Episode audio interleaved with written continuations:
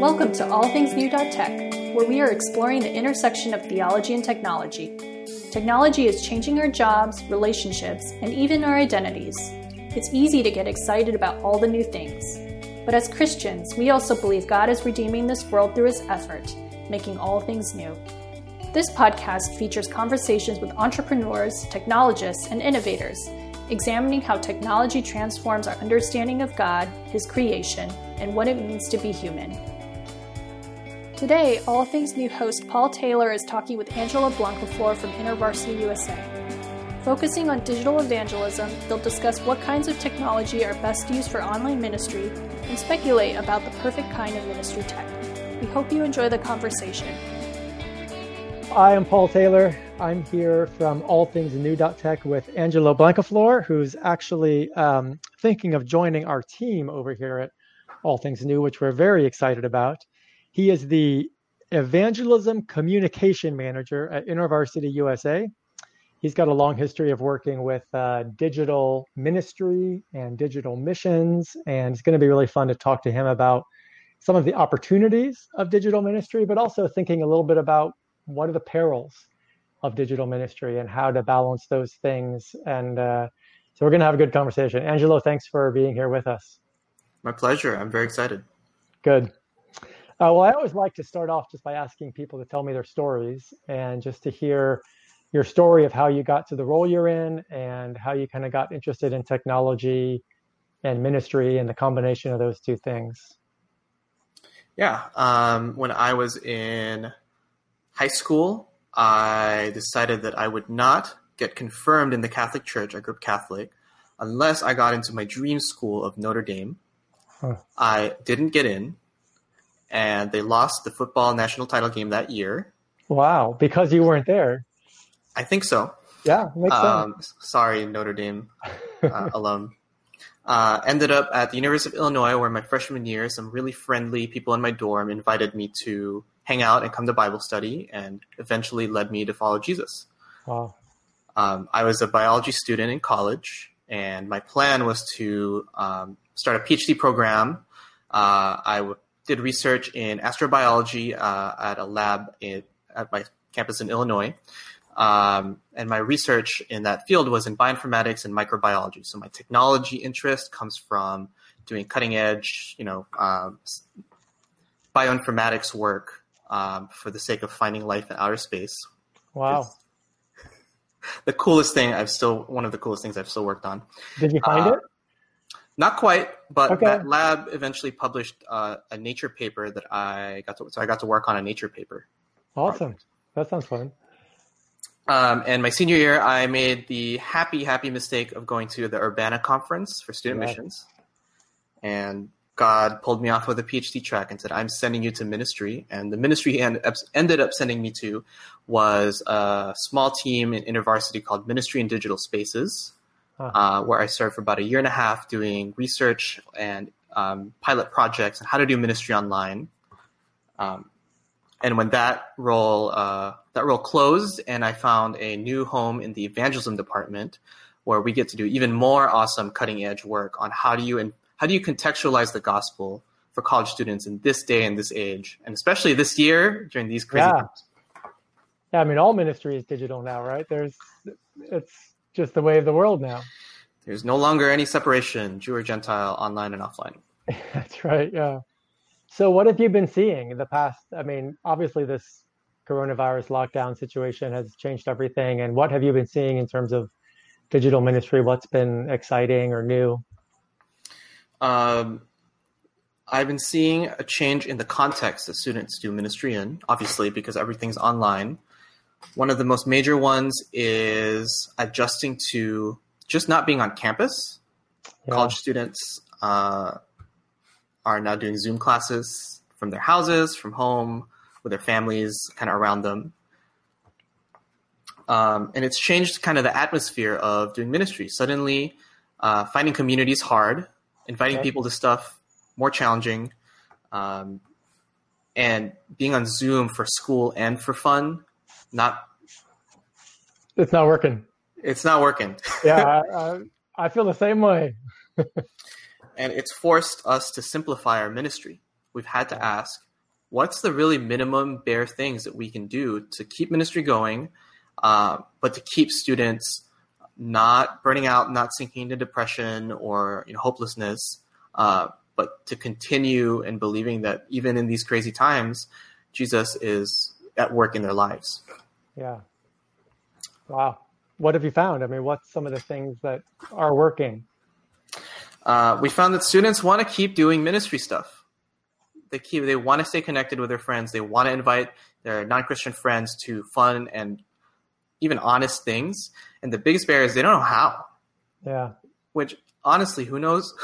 Who knows how in this day and age? Um, at least when it comes to online ministry, what are the different ways to you know contextualize it? But what we're finding is, one, students that are not Christian still want to hear the gospel and still care about the good news. We're learning that um, if you can get students just the basic skills that they need, they're going to take it miles. It's incredible.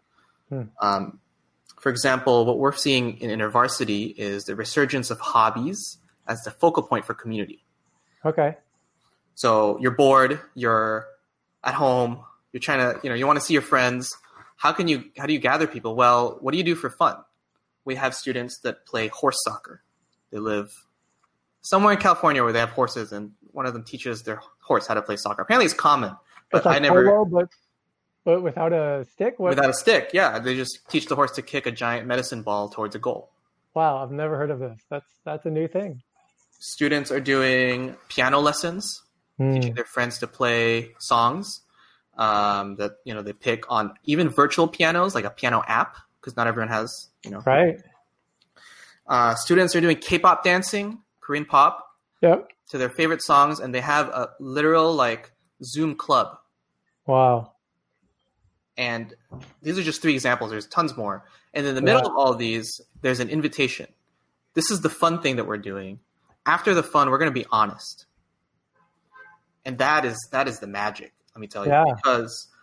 Um, Normally in person, you'd like stick around after club and you just like, you'd get honest just by the virtue of being there. Right. Cause you're just hanging out.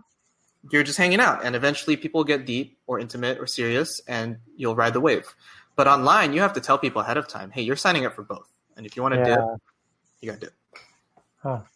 That's cool. So piano teaching club is no longer just piano teaching club. It's piano and lyrics discussion. Ah. How is this song giving you hope? How are you dealing with your loneliness? Nice. And K-pop is no longer just K-pop, but it's K-pop and justice. Huh. Uh, if you haven't heard the news, Korean pop fans have been like on the edge of some of the protest work, some of the, um, some of the, oh, I don't remember how to describe it, but there's been, they've been at the, on, on the top end of donating to different causes, especially A C L U. Um, fa- someone can fact check me on that. But anyway. Huh, I didn't know that. That's cool. So they, they this K-pop group did a dance on a song around injustice. It's, mm. it's about, you know, racial injustice uh, across the world. And they led a discussion on a piece of art that we have in InterVarsity. We call them proxy stations. They're giant display boards on campus, like murals. Um, and when you see them on campus, you like, you're supposed to go up, and they're so alluring that you put a sticker on it. Huh. We have one with four red cups, and the question is, what are you thirsty for? Because, you know, college, right. and it, sure. it's fun, success, purpose, uh, love, and people start spiritual conversations by putting a sticker and voting. Yeah. Um, so we asked them to do to uh, do a. They did an art discussion on a mural called Better World. The artist is Shin Meng, S H I N M A E N G, and it's a mural about Jesus and Luke four, where he reads the scroll of Isaiah, um, and he makes all these promises about what he's going to do in front of a group of people that are like, whoa, Jesus, why are you talking about um, the Gentiles in the Old Testament? We don't want this. Right. Interesting. Challenging passage. Yeah. And they did a discussion on it uh, so that they could engage deeper in the work of justice. Um, and just even have conversation with their non-Christian friends.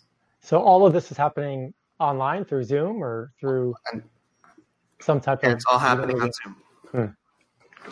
What have you observed? I mean, you know, a lot of what we think about is the creation of technology and issues about when you're creating technology, what that, like, kind of some of the theological implications of that, what are you observing in terms of the theo- the technology that's available to you? And, you know, technology is always created for a purpose. And now that the world is different, there's certain things that are working well, Zoom and other stuff, but but they were never necessarily designed to be everything that we're using them for now. So what are some of the limitations of the technology that's out there from your perspective for ministry? That's a good and challenging question. Yeah. That's my job. Stump people. That's, a, that's what I try and do. That's why I don't send the questions in advance, you know? Ah, that's a good point. Yeah, um, there you go. One limitation is um, usability. Yeah. Um, it feels a lot like we're having to hack together, and I mean hack in the traditional, not like com- computer hacking, but hacking together things that aren't supposed to be sure to fit together. It feels like we're hacking together a series of things in ways that they weren't meant to be used. Right. Um, and one of the limitations is... Uh, Yeah, the, the intent of the creator is not necessarily what we're what we are we're doing with it. So, um, is Zoom was Zoom meant to foster online community by like hanging out and co-working? Maybe, but it feels more of a meeting space. Right. I mean, that's what all the features are based on. But that's what students are doing.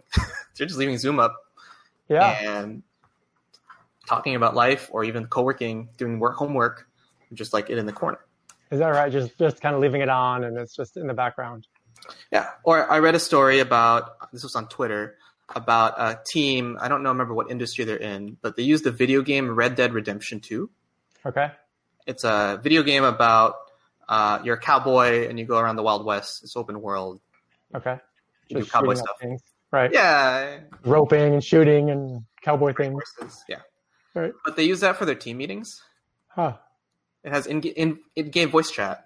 Okay. So, you know, you don't need, you just leave the game running on one monitor and you have Google Docs open in another monitor and you like you're virtually meeting with your team, but on horseback. That's hilarious. I love it.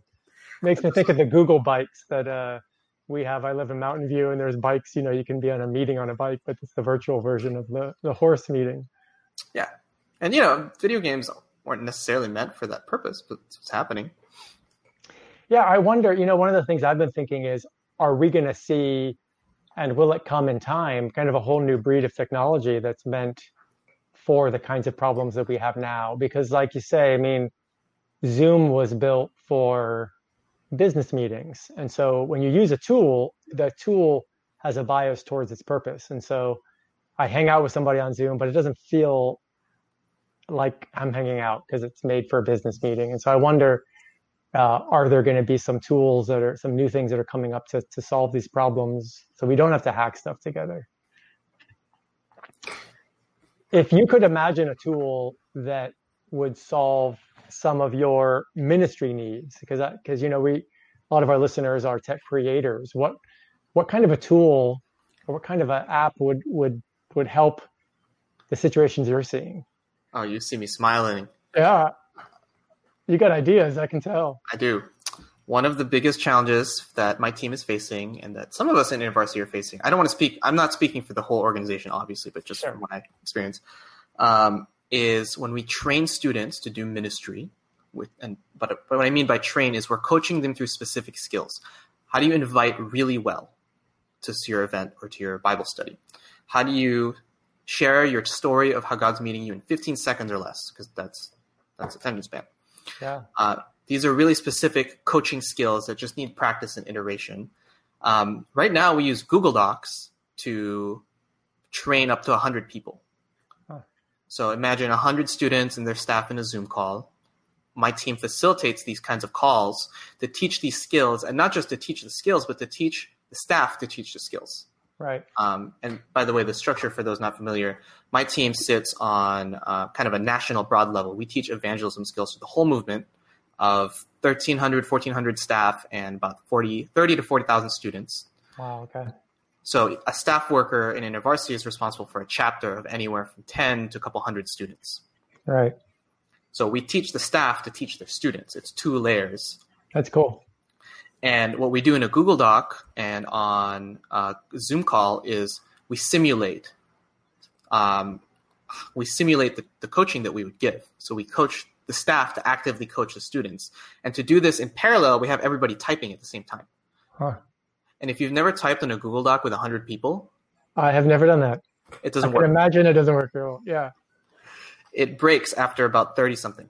Sure. So we've had to, you know, we've done parallel Zoom calls or parallel Google Docs in one Zoom call. Um, we've tried to come up with all sorts of creative situations or solutions because it's more interactive than a webinar, but it's not, we, you know, we've thought about using some of those quiz platforms. Uh, I don't remember what they're called, but at the end of the day, we need everybody to see everything. Right. And it's a challenge to just stuff one hundred people in a Google Doc and train them. So the, the, the situation you're facing there, you're kind of drawing out the like product manager in me.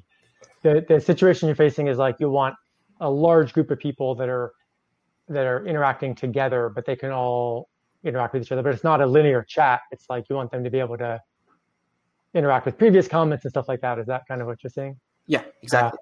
Yeah, yeah. That's really interesting. And that's how we're doing mass ministry training. Is we stick a bunch of people in a Zoom call and invite them, and we teach them all the same skill at the same time. And because on, on Zoom, unlike face-to-face, there's no external processing space. You have to make the processing space. Yep. Um, so this is another kind of hack of Zoom, right? If you're in an in-person seminar, everybody has a pen, pencil, you can take notes, you can raise your hand.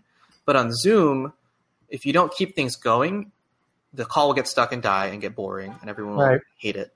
Um, Or they'll just multitask and, and be, you know, you won't be able to tell that they're doing something else entirely. Yeah, yeah, exactly. They'll just check out. Yep. Um, and you can't, you know, you can't just point at them and say, hey, why are you on your phone? Right. Um, but at the same time, if you're not processing on a video call, if you're not asking your audience to reflect back what they're learning, hearing, they're not going to do that after the call. They're going to close their computer and they're going to go do something else. Yep. So how do you build in within the within a video call, space to process, but with one hundred people at the same time? So you can't use voice, and you need a way to organize a chat so that it, you know, you can capture what people are saying. Right. And it's a challenge. Yeah, totally. I can see that. You know, the, the conversation makes me think of, um, you know, people talk about Zoom fatigue, and they talk about, I think one of the issues is, uh, you know, when you're on Zoom, you're seeing yourself. And so I'm, I'm, seeing this image of myself that I don't normally see. I, I normally have no sense of how I'm coming across to other people. I'm just talking and they see me, but I don't see myself. And so being constantly affronted with kind of my own image, I think has some psychological stuff. I wonder if you're seeing that in students and if there's any um, particular observations about how that affects people, because one, one of the themes we keep coming back to for All Things New is how technology changes what we perceive as being human. And so now I'm being kind of constantly confronted with this digital image of myself. And do you hear students talking about that or processing that, or what's that like? Sometimes, um, well, one one practical way that that comes into play is whose whose turn is it to talk? Yeah. And when you scan all of the, you know, eight boxes looking at who's about to speak, there's no cues to read. And you look at yourself and you're like, wait, yeah, am I, where am I located? Where am I? Yeah. Um, that's one way. Another way is, uh, have you heard of the trend of people, it's mostly like high schoolers, I think, coming up with ways to trick their instructors of a classroom into believing that they're on the call, but they're not on the call.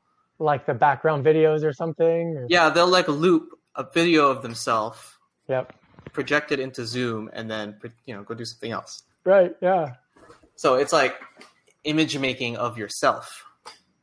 Oh gosh, that's so, there are so many like biblical themes you could like explore right? in that. Yeah, like the reducing of ourselves to video. I mean, it's, it's, uh, It's interesting, though. You know, I mean, this is getting a little bit off topic of the stuff you're working on, but, you know, in this world where we're always on video, you know, I think one of the, one of the dangers of technology in general, I think, is that it virtualizes us. And so our, our bodies become less important. And but actually, for the people I know during lockdown, they're they're making better food, they're exercising more. So it, it's interesting. Like on one hand, we're more completely video, but um, our bodies are taking a new importance too. Some weird things are happening because now we're all required to be on video. Yeah. This, this is my observation. This is a little bit outside the student ministry realm. Um, but for example, I heard of a case in Michigan, I think yesterday or the other day, where a student, uh, because they were truant to their online Zoom class, was sent to juvenile hall the same way that if you're truant too much from an in-person class, you might get into trouble. Huh. And it's just so, that's a weird case, right? Because who, who's, what does it mean to be present on video? Yeah. Versus like, especially in a school setting. And what's really the difference on video with you having your video off versus you sitting there pretending to look at the screen and really on your phone, you know, like right here. Yeah. Right. Uh, versus looping a video of yourself. That's not really a video, you know, it's not you and yeah. No one can tell. And what's different between those and just not being present versus if you're in a classroom and you don't show up to class. Yeah. Yeah. And that, I mean, presence is such a, is such a deep uh, theme, and it's a deep theme of the, of the scriptures. And I know InterVarsity, you know, I don't know if they coined the term, but they talked a lot about incarnational ministry and being present and being there physically. And now, I don't know, what, where do you incarnate in a digital space? That's my favorite question. Yeah. it, and it's my favorite question because it forces us to break our like church norms about ministry, about evangelism, about outreach. Uh-huh. Typically, if you, I've led like a young adult group or like a youth group or something like that. And it's like, your evangelism is invite people to come here. Right. Bring them to church, bring them a youth group, bring them Bible study, whatever. And because everybody's online doing video Bible study, video church, what if they just don't want to go? Right. Um, and it forces us to say, well, where are the people mm. that we want to reach? If they won't come to our Zoom because everything is on Zoom, and how do you elevate one Zoom call over another as being worthy other right. than charisma and really good invitation? Right. Uh, it forces us to think, ah, well, maybe the way is not for them to come to us, but for us to come to them, hmm. which, you know, isn't a novel evangelistic concept. Actually, that's kind of the basis of apostle, sure. being an apostle and evangelist. Uh, but it's not a skill set that's common to be full Paul, Acts seventeen, and contextualize what Paul's ministry is to Athenians. Yeah. So how do you contextualize the reason you go to church and study the Bible to a group of video gamers that are playing League of Legends with you or whatever video uh-huh. game?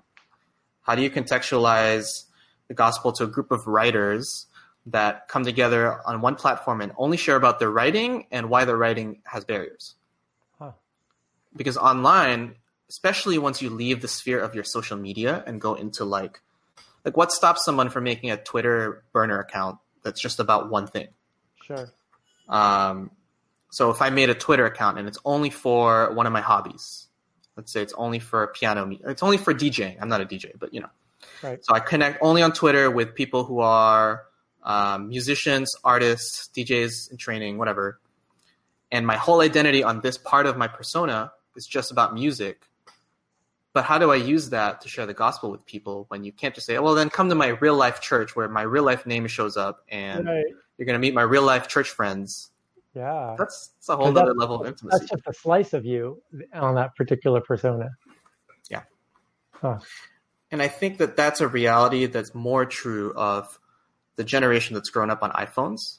Yeah. There's this fear of being known, fear of making connections, some of the perils of technology, but also like fear of the identity part. I mean, if you grew up in the early two thousands, internet I R C days, AIM days, you don't tell people your personal info. Right, right. It's scary. Yep. And there's still a lot of that in some, like if you play Fortnite, you don't tell people your real name. You just no. you play Fortnite with your friends. Right. You meet strangers. Wow. I am really glad that there's people like you trying to solve these problems because uh, they're big. I mean, it seems really interesting. it, it goes back to how technology is getting hacked together by people who are using it for purposes they're not supposed to be used for. Yeah. Uh, I don't think the League of Legends like chat platform is supposed to be an apostolistic right. space. Probably not designed that way. Probably not designed that way. Yeah, it's also not supposed to be a toxic space, and yet, you know, that's how it's used. Sure, yeah.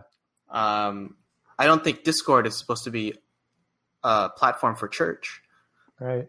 But we're doing it. yeah. yeah.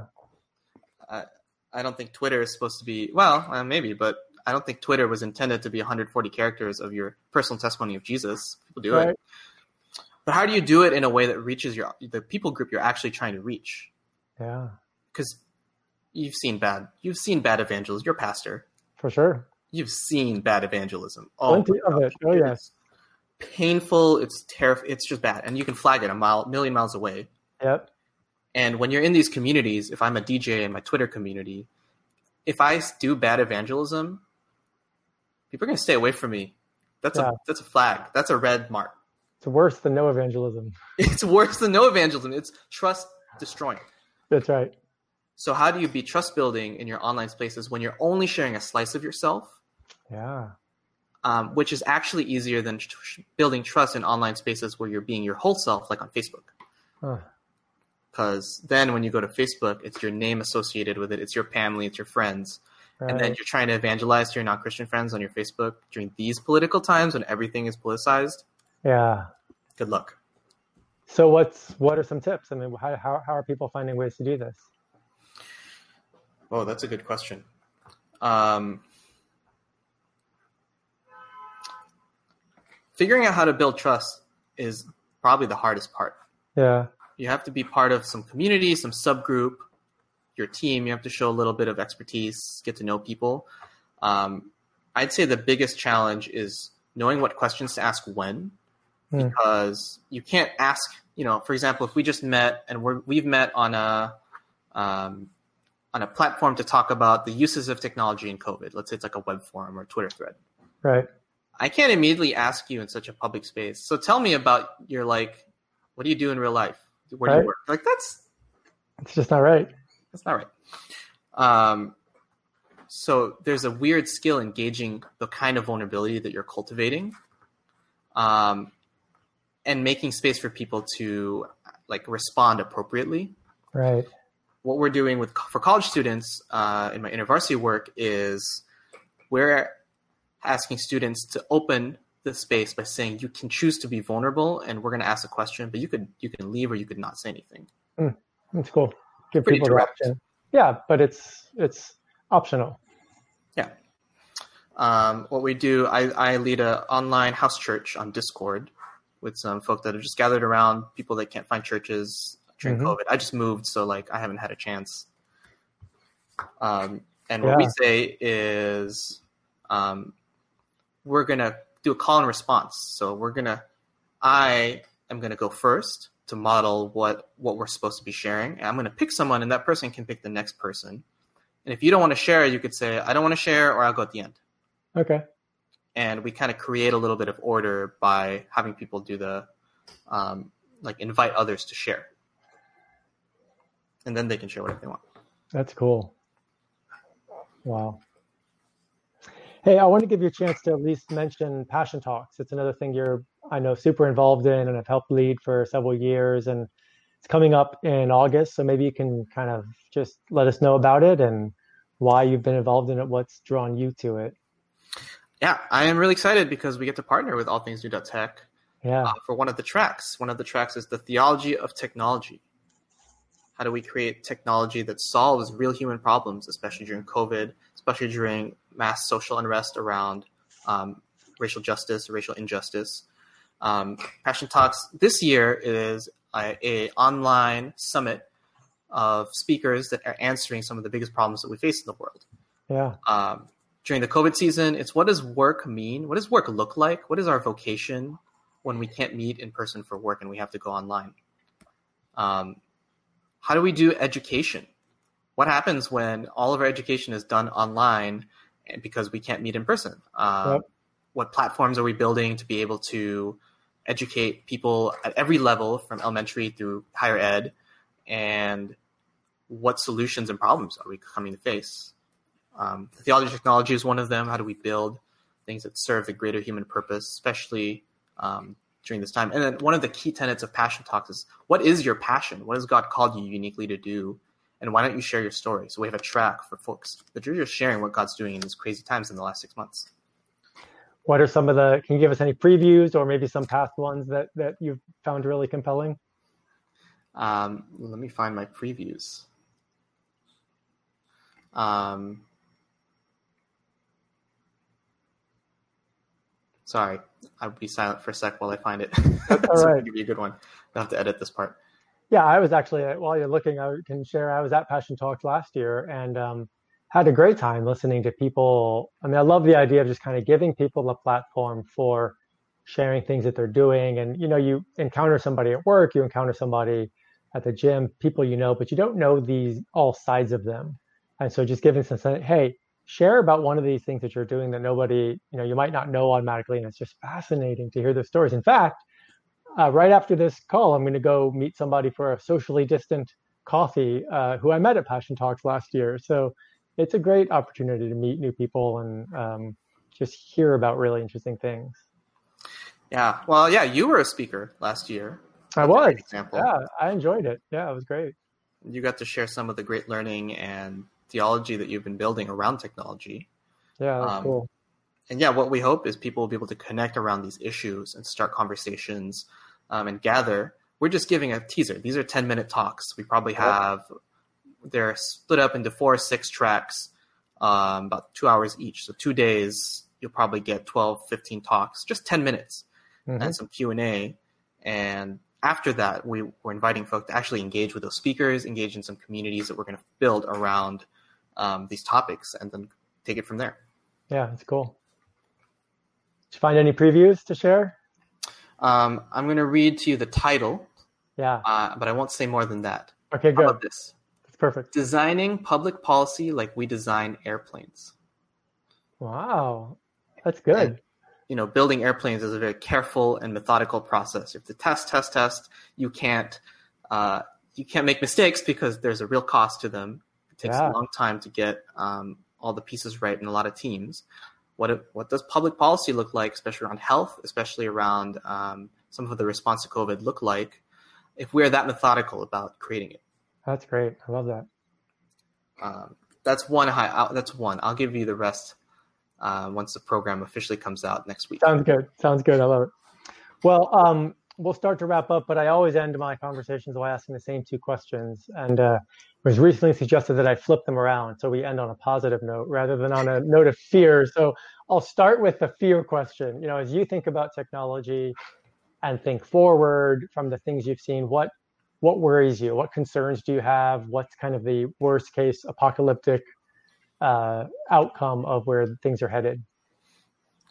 The worst case that I can think of, this is me personally, so I'm not speaking yep. for in the context of my ministry or any other thing, is that we'll become so interconnected that it's impossible to create those little slices of yourself to mm. engage in a deep topic. And I think it's important because if you associate every part of yourself and everything that you do, how do you learn and grow when it doesn't feel safe to? Yeah, that's interesting. How do you learn about your biases when, it, from a racial justice perspective, if you're not allowed to say, well, I'm still just learning, and you have to take everything you've ever done with it. And, you know, nothing is deleted on the internet. Right. Um, how can you how can you learn a new hobby when if you try if you try to even get started in it? Imagine buying a guitar and they'll look at your like previous musician experience before they teach you. Right. That's terrible. I just would never learn these new skills. Yeah. Um, I think it scares me the most to imagine an internet or a, you know, a, a, an online life, which everything is so connected that there's, I don't want to say no privacy. That's not quite what I mean, but in which everything is recorded so methodically that I can't explore, experiment, pretend to be someone else so that I can experience a new part of life. Yeah. That's cool. Like, I've not thought about that before, but that's that's really interesting. That kind of danger of just know, um, you know, we, we talk at all things new dot tech about the danger of presenting a portion of yourself, because you can you can falsify yourself. You can, um, but there's the benefits of that as well. There's a benefit to showing up in a room where nobody knows you, and you can you can kind of explore something without carrying all your baggage with it. So that's a really good, a really good observation. Well, the corollary question is always, what are you most excited about? So we'll end on a positive note. What, as you look forward, what do you think, oh, this is, you know, I really hope this works out, or I'm really excited in this direction. What, what excites you about where technology is going? The biggest barrier to church, the fact that you have to go to church on Sunday and wake up on Sunday morning, which yeah. may not be the biggest barrier according to some people. Right. But for years, that was the biggest barrier for me. Yep. It's gone. Every church is a Zoom click away. Yeah. A live stream away. And you don't even have to watch it at the time that it happens. You can just watch it later. Yeah. And that excites me, because there it just reduces one of the greatest barriers for people to come and follow Jesus. One of. Now, the, the challenge there, maybe I shouldn't end with a challenge, but the challenge really is, then are the churches that we create online the kinds of places that people that are that want to find Jesus, want to explore Jesus, or even are curious about Jesus, are willing to go to and visit. Yeah. Um, but if it is, people will come. That's no reason. Right. The barriers are dropped. I like that. It's cool. Well, thank you, Angelo. It's been great to talk. A lot of themes we could have explored as well. Um, Passion Talks, is there a U R L or something people can go to to find out information? passion talks twenty twenty dot wordpress dot com. Great. Um, and yeah. Awesome. Well, thanks for being on our podcast. It's been great talking with you. It's my pleasure. Thank you so much. All right. Take care. Thank you for listening to all things new dot tech. We hope you continue the conversation by subscribing to our blog at all things new dot tech. We have a variety of authors working together to develop a biblical framework for engaging with technology. Check it out. Join the conversation.